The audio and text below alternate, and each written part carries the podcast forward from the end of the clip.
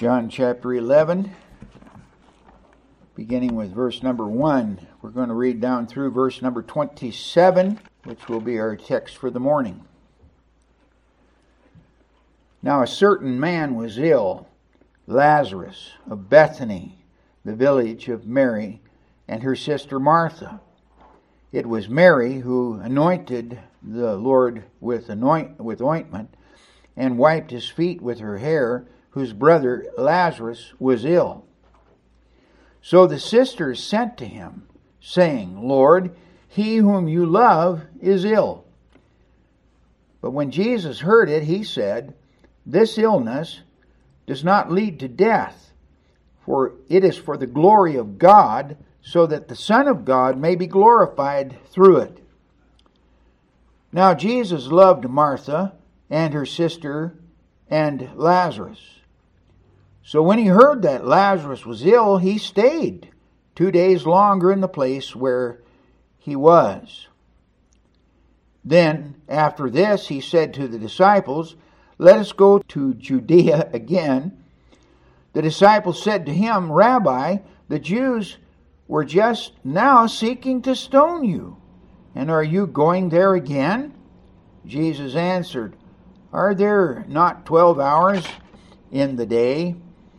If anyone walks in the day, he does not stumble, because he sees the light of this world. But if anyone walks in the night, he stumbles, because the light is not in him. After saying these things, he said to them, Our friend Lazarus has fallen asleep, but I go to awaken him. The disciples said to him, Lord, if he has fallen asleep, he will recover. Now Jesus had spoken of his death, but they thought that he meant taking rest and sleep. Then Jesus told them plainly, Lazarus has died. And for your sake I am glad that I was not there, so that you may believe. But let us go to him. So Thomas, called the twin, Didymus, said to his fellow disciples, Let us go that we may die with him. Now, when Jesus came, he found that Lazarus had already been in the tomb four days. Bethany was near Jerusalem, about two miles off, and many of the Jews had come to Martha and Mary to console them concerning their brother. So when Martha heard that Jesus was coming, she went and met him. But Mary remained seated in the house. Martha said to Jesus, Lord, if you had been here, my brother would not have died. But even now I know that whatever you ask from God, God will give you. He said to her, Your brother will rise again. Martha said to him, I know that he will rise in the resurrection on the last day. Jesus said to her, I am the resurrection and the life. Whoever believes in me, though he die, yet shall he live. And everyone who lives and believes in me shall never die. Do you believe this? She said to him, Yes, Lord, I believe that you are the Christ, the Son of God, who is coming into the world. Thank you. You may be seated. May the Lord add his blessing to the reading of Scripture. I want to take this chapter basically three divisions. This morning we're going to look at these first 27 chapters. And I want to introduce it by showing you here the connection of this chapter with the previous chapter, John 10, which closes the public ministry of our Savior, the Lord Jesus. The miracle here in chapter 11, the raising of Lazarus, was in a sense not a public miracle. It was a sort of a private thing. It was seen by many and believed on by many, but it was really a private thing. John chapters 11 and 12 are connected and are preparatory to the Passion Week. This is where we really begin to see how it's all going to play out uh, in Christ dying and being raised again. The last and greatest of Christ's miracles is the trigger event that causes the Sanhedrin to carry out their plan to kill Jesus. John has presented Jesus as the bread of life, as the water of life, as the light of life. And now he will present Jesus as life itself. I am the resurrection and the life. In this last miracle, Jesus points to the great fruitfulness of his own death.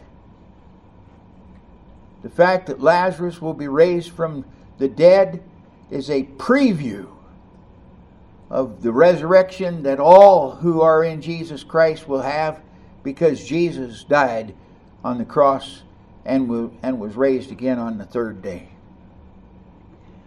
And this will be expanded into in the 12th chapter in his discussion of the kernel of wheat there, except the kernel of wheat fall into the ground and die, it abides alone. But if it but if it goes into the ground and it dies, it gives up its own life, then there is the wheat that comes up from it, and uh, which is God's. It's amazing what how this works. Take this little seed, goes into the ground, and basically dies. But in the dying, it germinates, and a wheat plant goes grows up there, and the wheat plant bears grain, and it multiplies itself. So Jesus is basically saying, except if I die and I am buried, and I then I will be raised and I will be fruitful and multiply in that, and there will be many. And this, the final verses there of, of chapter 10, verses 42 or 40 through 42, uh, we have Jesus here retiring to Bethania or Betania. Uh, in the Old Testament, it's Bashan. It's that region when the children of Israel came into the land, they saw that before they crossed the Jordan River, and they said, uh, this is what's wrong with this land. You know, we'd like to have it. Uh, this is great for pasturing and all, and uh, the, the the two and a half tribes there that stayed on that side. And uh, that, of course, upset everybody, but that was part of it. They even made a, a monument there to make sure that uh, people would understand that it was one nation, but they were on this side of it. They're in this area called Bashan, on the east of the Jordan, in the tetrarchy there of Philip at that uh, Philip Herod at that particular time. The Jews were seeking to kill him. We, we saw that in that 10th chapter, but his time was not yet. So he, re, he discreetly escapes their clutches by going across the Jordan over into this region. Now, what what is significant about that? And we don't, your casual reading of the text, we we miss a lot, and so here John began his ministry in that place. This last of the Old Testament prophets, closing the Old Covenant period. For the law, Jesus said, was until John. And afterwards, it's a new covenant that Jesus establishes by his life and death. But John the Baptist began his ministry there uh, back in John chapter 1, verse 28. And it was here that he introduced Jesus. And Jesus' public ministry began here with his baptism. The Spirit of God came down upon Jesus. I believe fully Jesus was God come in the flesh, but Jesus didn't act independent as God. He acted as a human being filled with the Holy Spirit. Everything Jesus did in his life on earth, he did filled with the Holy Spirit. That's when his public ministry began. The Spirit led him. And everything he did was by the Spirit. And I'm sure that many of the things that Jesus knew were prompted by the Holy Spirit, not by his divine omniscience. Somehow God had the capability of keeping himself in that way that Jesus was a, walked as a man on earth. This is a mystery. Very, very much of a mystery. But he was God come in the flesh, but he lived a man under the power and influence of the Holy Spirit doing the will of God on the earth. So it was also here that John the Baptist identified Jesus as the Lamb of God who takes away the sin of the world, there in the second chapter of John. Or actually John 129. And what a better place to go where Jesus now ends his public ministry, the place where it started. John here calls this region Bethany, Bethany beyond Jordan, not Betania, and which uh, causes some to, argue that John made a mistake here. This is Betania, not Bethany. That's not an error, and here's the reason because the region is referred to by that name in the Targums, which are paraphrases of the Old Testament in Aramaic. Spellings are often different as letters carry uh, similar sounds. Bethany is very close to Bashan, the Hebrew Bashan, Bethany. In Aramaic, it's an Aramaic term, is very close to the Hebrew word Bashan, both in spelling and pronunciation. However, John is writing in Greek and is careful to distinguish here the Bethany area across the Jordan from the Bethany town two miles away from Jerusalem, where he's going to perform this last miracle. That's an, I think is a significant thing also. And probably using the spelling to connect it. He wants us to connect these two places. As uh, Jesus' last public miracle in Bethany, which is two miles from Jerusalem. Thirdly, here, we find a very subtle but clear proof of Christ's ministry in the seemingly incidental reference at the end of the chapter. Let me explain it. How, how is this?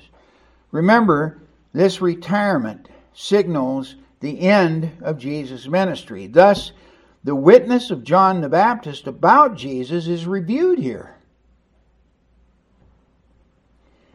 John showed that Jesus was indeed the true Israel, the Savior of the world.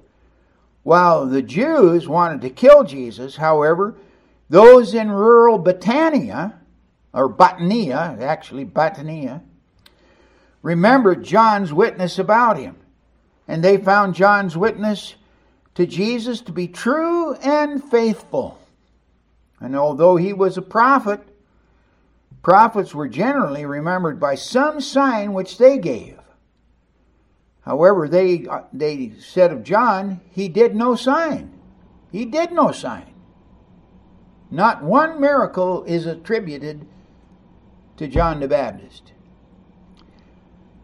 However, his words pointed men to Jesus on whom they now believed. John did no miracle, but everything he said about this man is true, and many believed on Jesus. You know, that's an amazing truth. God's God knows how to to uh, to draw men unto Himself. That brings us to, to the fourth thing here that I want us to see, and that is the chapter. This chapter eleven here begins with this word "now." Now connects the two chapters. We're reading along there, and now, so it's wanting us to see, to understand that, that there is this connection, and the Jews here referring to the Pharisees. It's the Pharisees and the scribes. And and uh, and as I'm and as I'm looking at this and considering this, I think that uh, the term has to do with those who submit themselves to the Pharisees' way to their teaching, to their way. These were the, the rabbis, were generally among the Pharisees. the uh, Sad, the Sadducees were the elite class.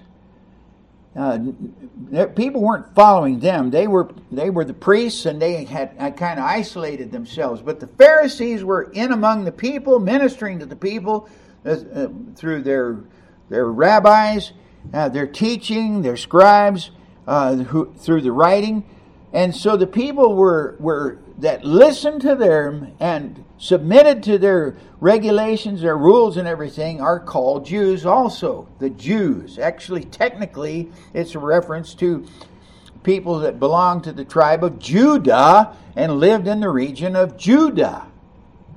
But I think it takes on, particularly in John's gospel, takes on the significance of people who were were interested in submitting to to uh, the Pharisees' teaching, but I think perhaps people who had some heart for God. They, they did have some heart for God. So now they're listening and they're and the Spirit of God now is opening their hearts to the truth and they're believing on Jesus, many of them. So when we have this uh, the chapter chapter 11 opens here with with uh, now a certain man of Bethany of the village of Mary and her sister Martha. He was uh, this was Mar- the Mary who anointed the Lord with ointment and wiped his feet with her hair. And uh, Lazarus was ill. Uh, let, see, actually, what I want to do is down there when he passed away, many of the Jews came out from Jerusalem to comfort her, comfort them. So the, the Jews here are Pharisaic. They're they're Pharise- they're either Pharisees themselves or they're they're following the Pharisaic teaching, and they're they're pretty well-to-do people. But they they these are the ones the Jews had, had challenged Jesus' Messiahship back in the 10th chapter. Remember? At the Feast of Dedication, when, where this uh, expectation of Messiah was just burning in their hearts. They'd been, they were celebrating the rededication of the temple. There, back in uh, the, uh, I think 149, when uh, Judas the Hammer and under the Hasmoneans had uh, taken back Jerusalem and rededicated the temple there from the uh, Antiochus Epiphanes. So now they are, uh, this messianic expectation was alive, and so they asked Jesus, If you're the Messiah, tell us plainly. And he said, I have told you. I've told you again and again. You don't have spiritual ears. You can't hear what the Spirit says. The Word does not reside in you. You're not His sheep.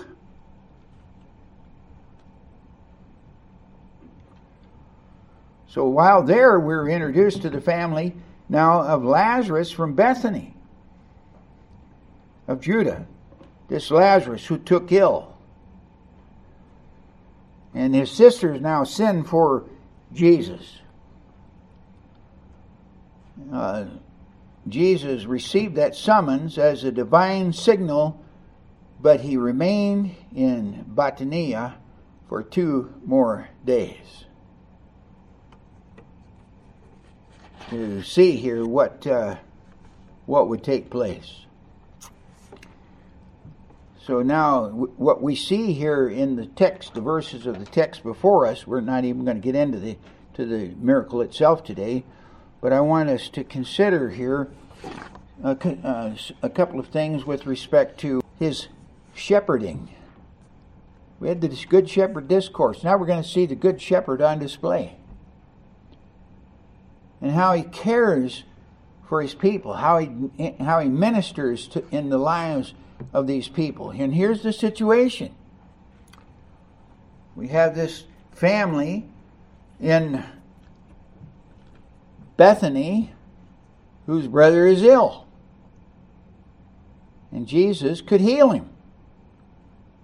So they sent a message Lazarus, whom you love, is ill.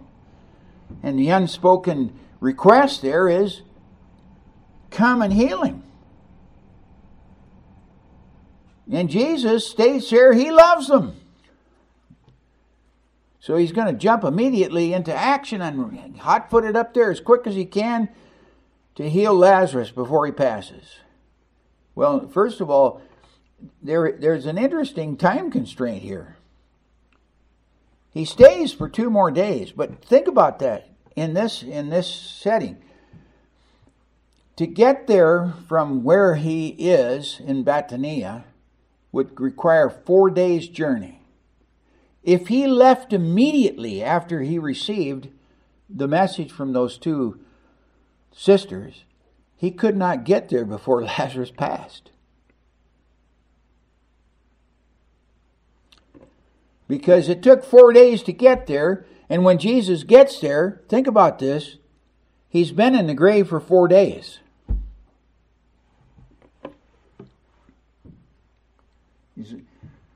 So he died when they started their to, he was buried they had the funeral when he started his journey to bethany but he remained there two days to assure that lazarus would was dead now so i see him dealing with three people we're to we're to deal with the with uh, the family here first then we're going to deal with uh, uh, the disciples, and then we're the, lastly we're going to uh, deal with with Martha. So first of all, his loving his own. Then this is verses one through six. John here introduces us to Lazarus, his friend from Bethany in Judea, whose sisters were Mary and Martha. And this is the one who anointed Jesus there in chapter 12. The anointing hasn't happened yet in his gospel, but he, but he treats it as if it had already happened. So uh, I, am not quite sure how that works out, but, but this is the Mary that anoints him there in the 12th chapter, verse, verse 3. Lazarus became ill by divine appointment. God is, God is the God who allows people to suffer. Sickness is a result of sin. Your immediate suffering may is always a result of sin, but it may not be necessarily a res- consequence of some sinful act that you've committed. But it is the consequence of sin, the fact that we are all sinners. We suffer. And sickness is part of our suffering.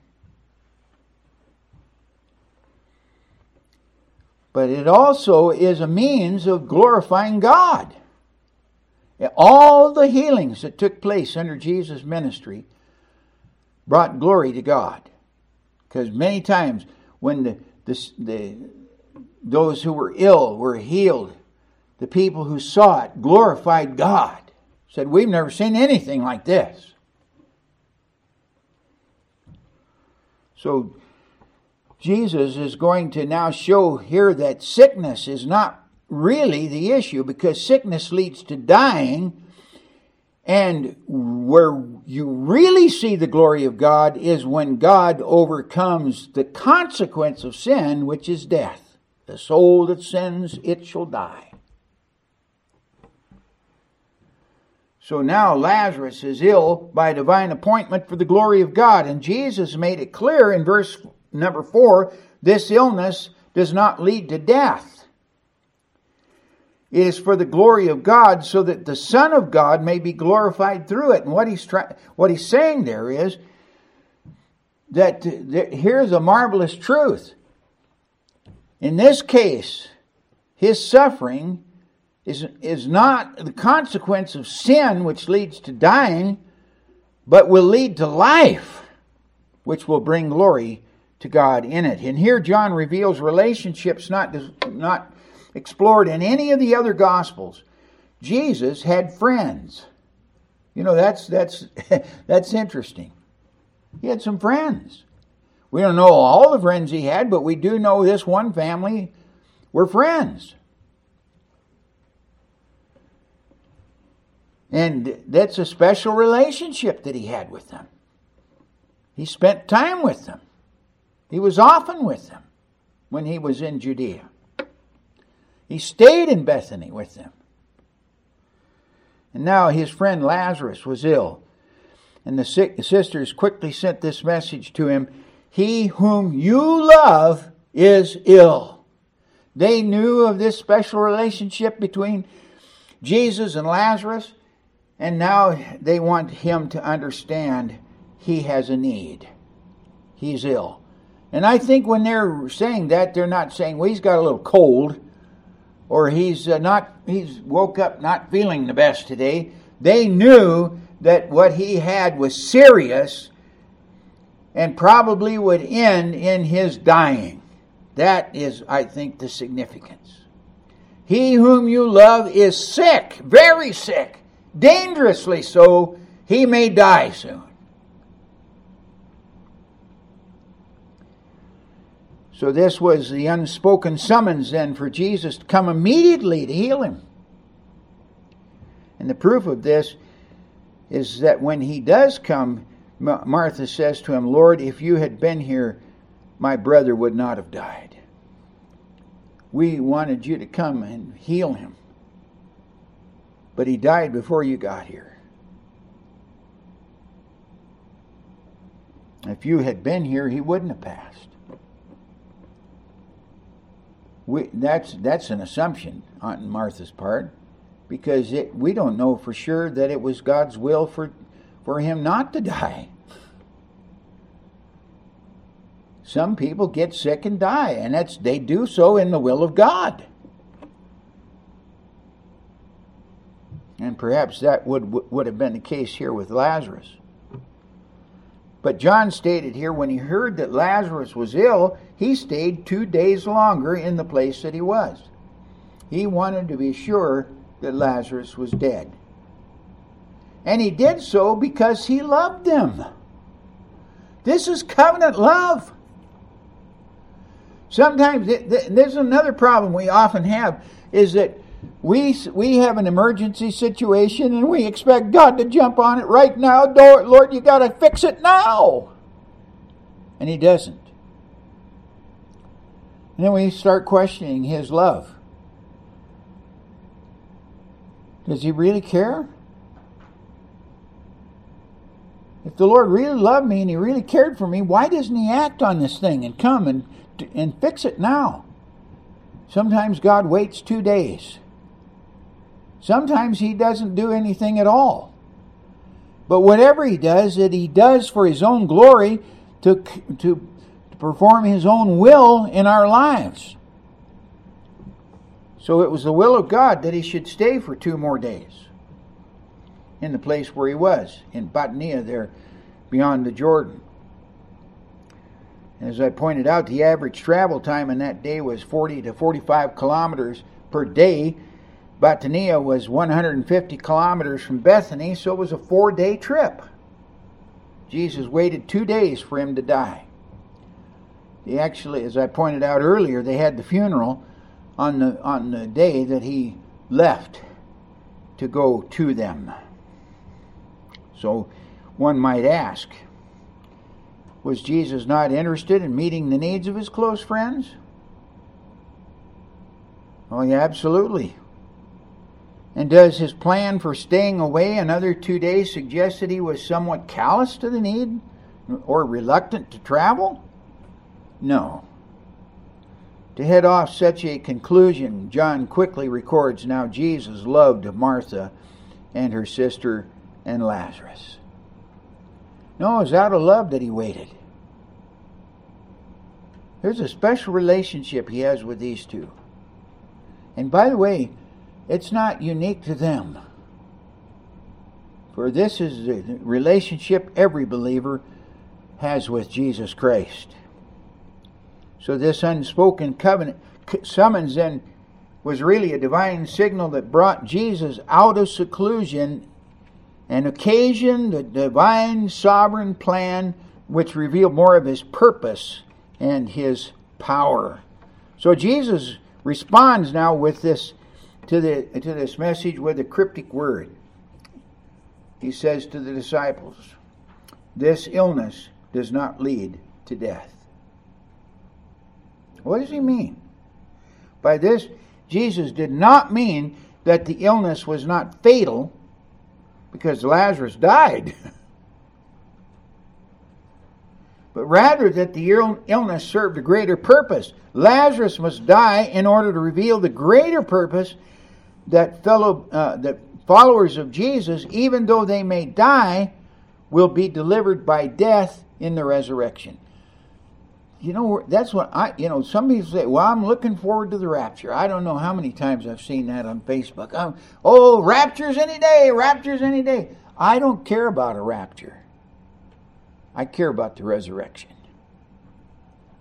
I'm looking for the day when my body will be raised and changed and transformed into a body like unto his glorious body. But that's the purpose. Lazarus has to die for the revelation of this greater purpose. The purpose of, of the glory of God in this instance does not mean that God was looking for praise for what he does. Rather, the Lord was about to reveal something glorious about himself. This resurrection will exalt Jesus Christ and bring attention to the glory to, to this glorious revelation of himself. He is life. Because he lives, I live also. He is my life. And that's what we see here. It also, I think, shows three important truths. Number one, Jesus refused to be manipulated, but rather waited for the Father's timing. The lady said, Get here quick!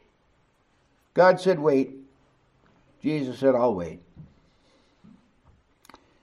Number two, Jesus waited to be certain that the miracle would be beyond dispute. He's been four days in the grave. By now, his body is stinking when he asked to have the stone removed from the face of the tomb. There wasn't any question he was just, uh, you know, in fact, that's one of the theories of, of the resurrection of Jesus Christ was that he really wasn't dead and that when they opened the tomb there, he, uh, he revived he was resuscitated, not resurrected. So Jesus was in the grave three days, and they thought that of him. Four days, and his body and Lazarus' body was beginning to rot. He was dead, and everybody knew it. Thirdly, Jesus desired to confirm the faith of both the disciples and the family in Bethany. He wanted them to have their faith firmly confirmed. So here's the second thing here. He's going to deal now with the disciples. You see his love for the family, his covenant love. It's a covenant love that he has for the family. Now, what about his disciples? So after the wait here to assure the passing of Lazarus, Jesus informed the disciples, Let us go again to Judea. To Judea again, excuse me, verse number 7. At this point, the disciples expressed their concern. Rabbi. Notice they, they, they, they still refer to him as Rabbi. they haven't really fully grasped the concept that he is Messiah. They believe it, but they just they haven't they haven't really gotten it down, so they still call him Rabbi. Rabbi. The Jews were just now seeking to stone you. And are you going to go there again? See, they don't know that perhaps they have not received, uh, understood the message that were sent by the, the by Mary and Martha, you know, summoning Jesus to come to them. But uh, they knew Judah to be a dangerous place, and Jesus had just recently left the area for that reason. Why would he now desire to return and put himself into danger again? And perhaps the disciples were also concerned for their own welfare. we, we don't want to go back there, that's dangerous. So Jesus responds here with the reference that we need to walk in the light when the when the light is on. We need to walk in the light. Boy, I tell you, this is a this is a message many Christians have have failed to recognize. I saw I saw an interesting little meme, and I thought this it, this exactly expresses it. Little children can't wait for maturity. When they become an adult, I'm going to be an adult. Then you become an adult. From adult to old age takes 10 minutes. And I mean, that's about right, too. I, you know, I was, the other evening, I was driving in the, in the bus there, and I, and uh, I thought about that. I said, boy, that is the truth. We, I've been here for 32 years. What happened to it? I mean, it, it's gone. Just whew, seems like 10 minutes ago. but that's that's a powerful truth we need to under, we need to to really understand. We live in a fleeting day. Walk in the light while there's light. There's 12 hours in the day. Then it's dark. We need to do what we can do when we have the opportunity to do it. We have this tendency to, well, I'll, I'll put it off. I'll put it off. There's a lot of stuff we've tried to we put off and we'll never do because they we put it off. And what what about the will of God for you? What is God's will for your service to Him? We get sidetracked with all these other things, and suddenly it's over. And what we had a our heart set on doing, you know, I'm going to do something for the glory of God. And the opportunity is gone. We are more successful working in the daylight rather than in the darkness of night. And the application that Jesus makes here is another important truth. He was safe as long as he performs the Father's will. He's not worrying about dying. He came to die, and his time has not yet come. His hour is not here. He's not worried. He's doing the Father's will. So he exclaimed, explained to them, Our friend Lazarus, our friend, notice, our friend Lazarus. It's not just Jesus' friend, he's the friend of all the disciples. Our friend Lazarus is ill, has fallen, excuse me, has fallen asleep and I must go waken him. Now that's that's interesting. Think about that from these disciples. Wait a minute, Lord. That's a dangerous place. They, they were they're ready to stone you there. Lazarus has is ill, but he's just he's gone to sleep. Now, if we understand this correctly, if he fell asleep, that's probably a good sign that he's healing and his body needs to sleep now to recuperate. So you don't want to go wake him up because that would de- defeat why he's sleeping. you see, they got this all figured out in their minds. Better to stay here, let him sleep. We're safe. He's with healing. That's good. So Jesus then had to say, no, guys, I want, want you to understand Lazarus is dead. Lazarus is dead.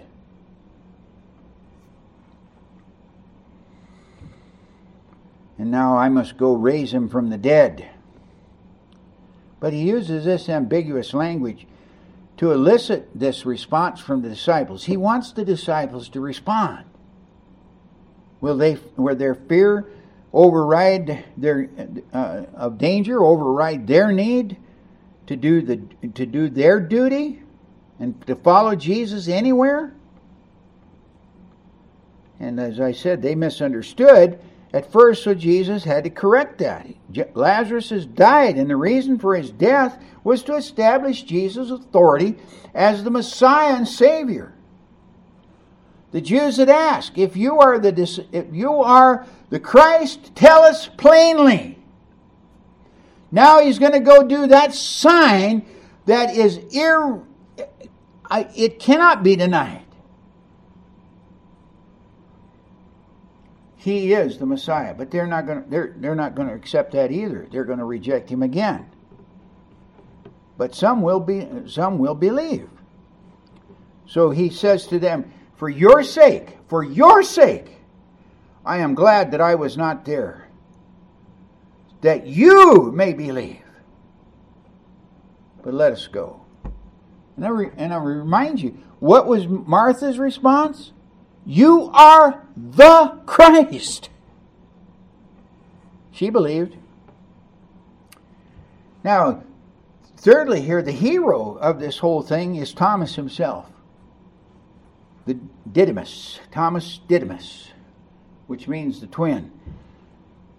Only John gives us information about him. And uh, in your notes there, John 14, 5, 20, verses 4, 24 to 28, uh, we have references to uh, Thomas there in, in the Gospel of John. However, we have no knowledge of either his parents or his twin. We don't know who, who his parents were. We have no knowledge of his twin.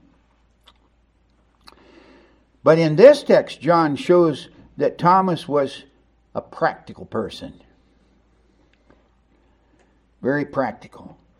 He likes facts made clear and indisputable. He and so he also then understood the principle of discipleship. He's uh, this is not a you know you, sometimes you read that and people have taken the idea that Thomas was just Ah, it's a resignation thing. Well, if you're going to go die, we'll just have to go die with you. I don't think that's what it was at all. He understood the principle of discipleship that you follow Jesus anywhere and everywhere, even to death.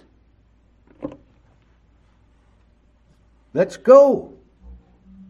It's he's trying to encourage the disciples. We're followers of Jesus. Where he goes, we go. And if it means we die, we he dies, we die with him. It's it, it, but it is interesting there that when Jesus died, he became a doubter. He he he had his period. But you see here, here's where we see the good shepherd in action again. When Thomas doubts, what does Jesus do? He comes to Thomas to fix his doubting. And he reaches out his hands and sees, see my hands in my side? Because he, Thomas the doubter, had said, unless I see the wounds and put my hands into the wounds, I won't believe. So now Jesus comes to him and says, Here, see him? Feel him. What was Thomas's response? He fell on his face before him and he said, My Lord and my God my Lord and my God. So let me finish up here with the sister, and I don't want to take too much with longer with this. Just I just want to deal with one sister, that's and that's Martha. Martha is the first to be dealt with. She's the one who understands Jesus the least. She's a disciple. She loves Christ, but she doesn't really understand him. So the good shepherd comes to Martha first so that Martha will understand better who he is. He's not wor- so worried about Mary. Mary knows Jesus in an intimate way, and she she has a relationship with him that Martha doesn't have. So Martha, when she heard Jesus was coming, went out right away. This Mary was the one who sat at Jesus' feet. Remember in the story in Luke's gospel there, Martha made a feast there in Bethany, was serving. She was out in the kitchen all uh, busy trying to get everything ready, and she's upset that Mary is not out there uh, with her. Jesus, don't you care that my sister is there and she should be in here helping me? Jesus said, She's chosen that good part that's not going to be taken from her. She sat at Jesus' feet while Martha was busy. That's Luke 10 38 to 42. Martha sought to get Jesus to rebuke her sister for her failure. But Jesus defended her by subtly rebuking Martha. You need to be in here sitting at my feet. Forget the let the supper take care of itself. I mean, there were servants that were doing the work, actually. Thus, John here deals with Martha first. And when she heard that Jesus was coming, she went to meet him. Lord, if you had been here, my brother had not died. Here again, some commentators, I think, mistakenly have seen this as a rebuke for Jesus' delay. She's telling, kind of telling him off. Wish you'd have got here quicker. But I don't think that's it either, because I think the uh, it's not a rebuke, nor is it a response to grief. She was actually uh, making a simple declaration, and her real faith is exer- is demonstrated there in verse number 22, which supports the fact that she was not rebuking Jesus. She had simply had simple, confident trust in the person of Jesus she, so she, she said, even now, whatever you ask of, the, of God, He'll give it to you. Martha was confident that Jesus' relationship with his father was such that he could get whatever he asked for of the father. And he, she's saying, I'm going to leave it to you. I'll leave it to you. My brother's dead. You could have healed him. But now, whatever you choose to do is will be the right thing. Because whatever you could ask of the Father, He'd do it. And Jesus' response to her is a masterpiece of studied ambiguity. and it was designed to bring attention to the extent of Martha's understanding of Jesus. He said, I am the resurrection and the life. Yes, I could have healed him. But I can raise him from the dead as well. I, it's not that I have resurrection power and I have healing power. That's not it. I am it. Wow. And what was her response? I believe that you are the Christ, the one coming into the world. You are the Messiah.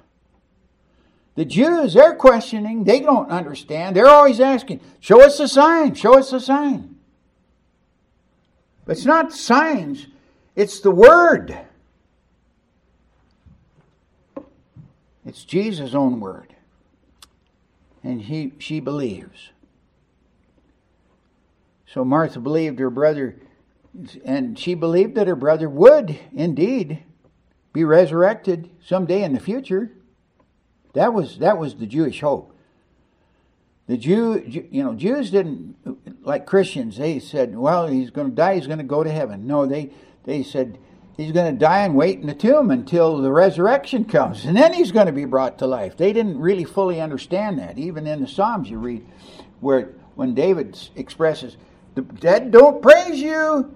you the, those that are in the tombs are doing you no good."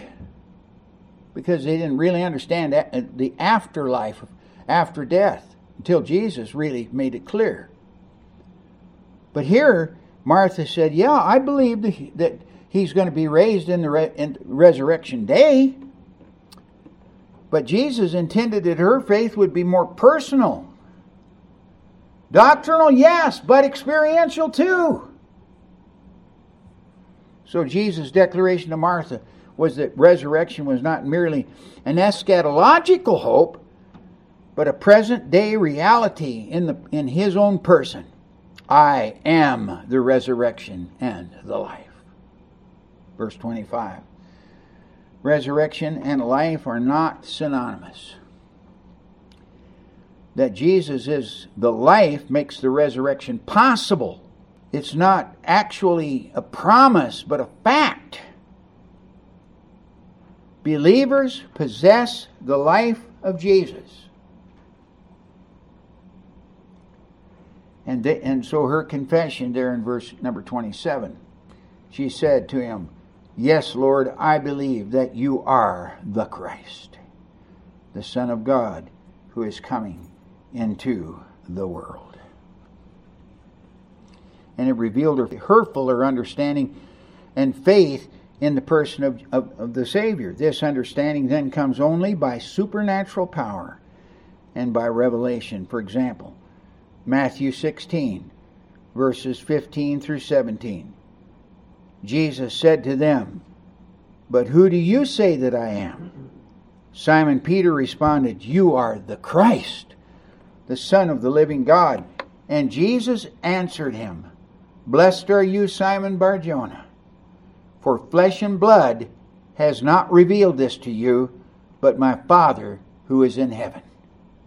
Now think about that with respect to Martha as well.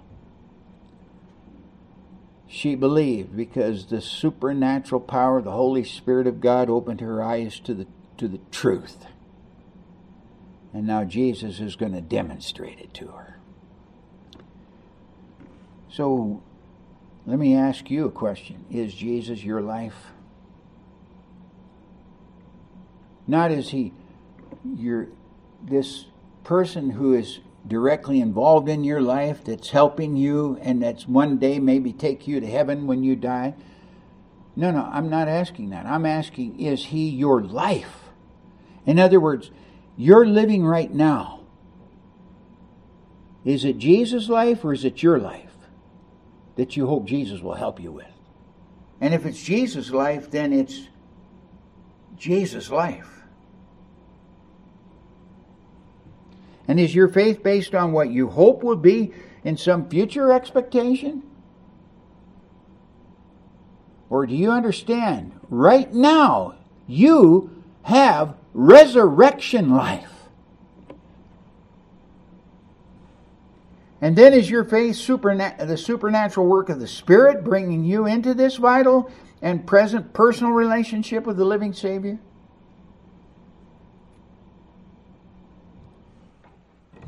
This is how we need to live. Father, I'm very grateful for your mercies. Thank you, Lord, for the opportunity of considering this truth this morning. I pray for the Spirit of God to move in our own hearts. And Lord, that we might be the means of a spiritual awakening of others about us. That as we live out resurrection life, they may see that resurrection life in us and long for it because the Spirit of God has opened their eyes.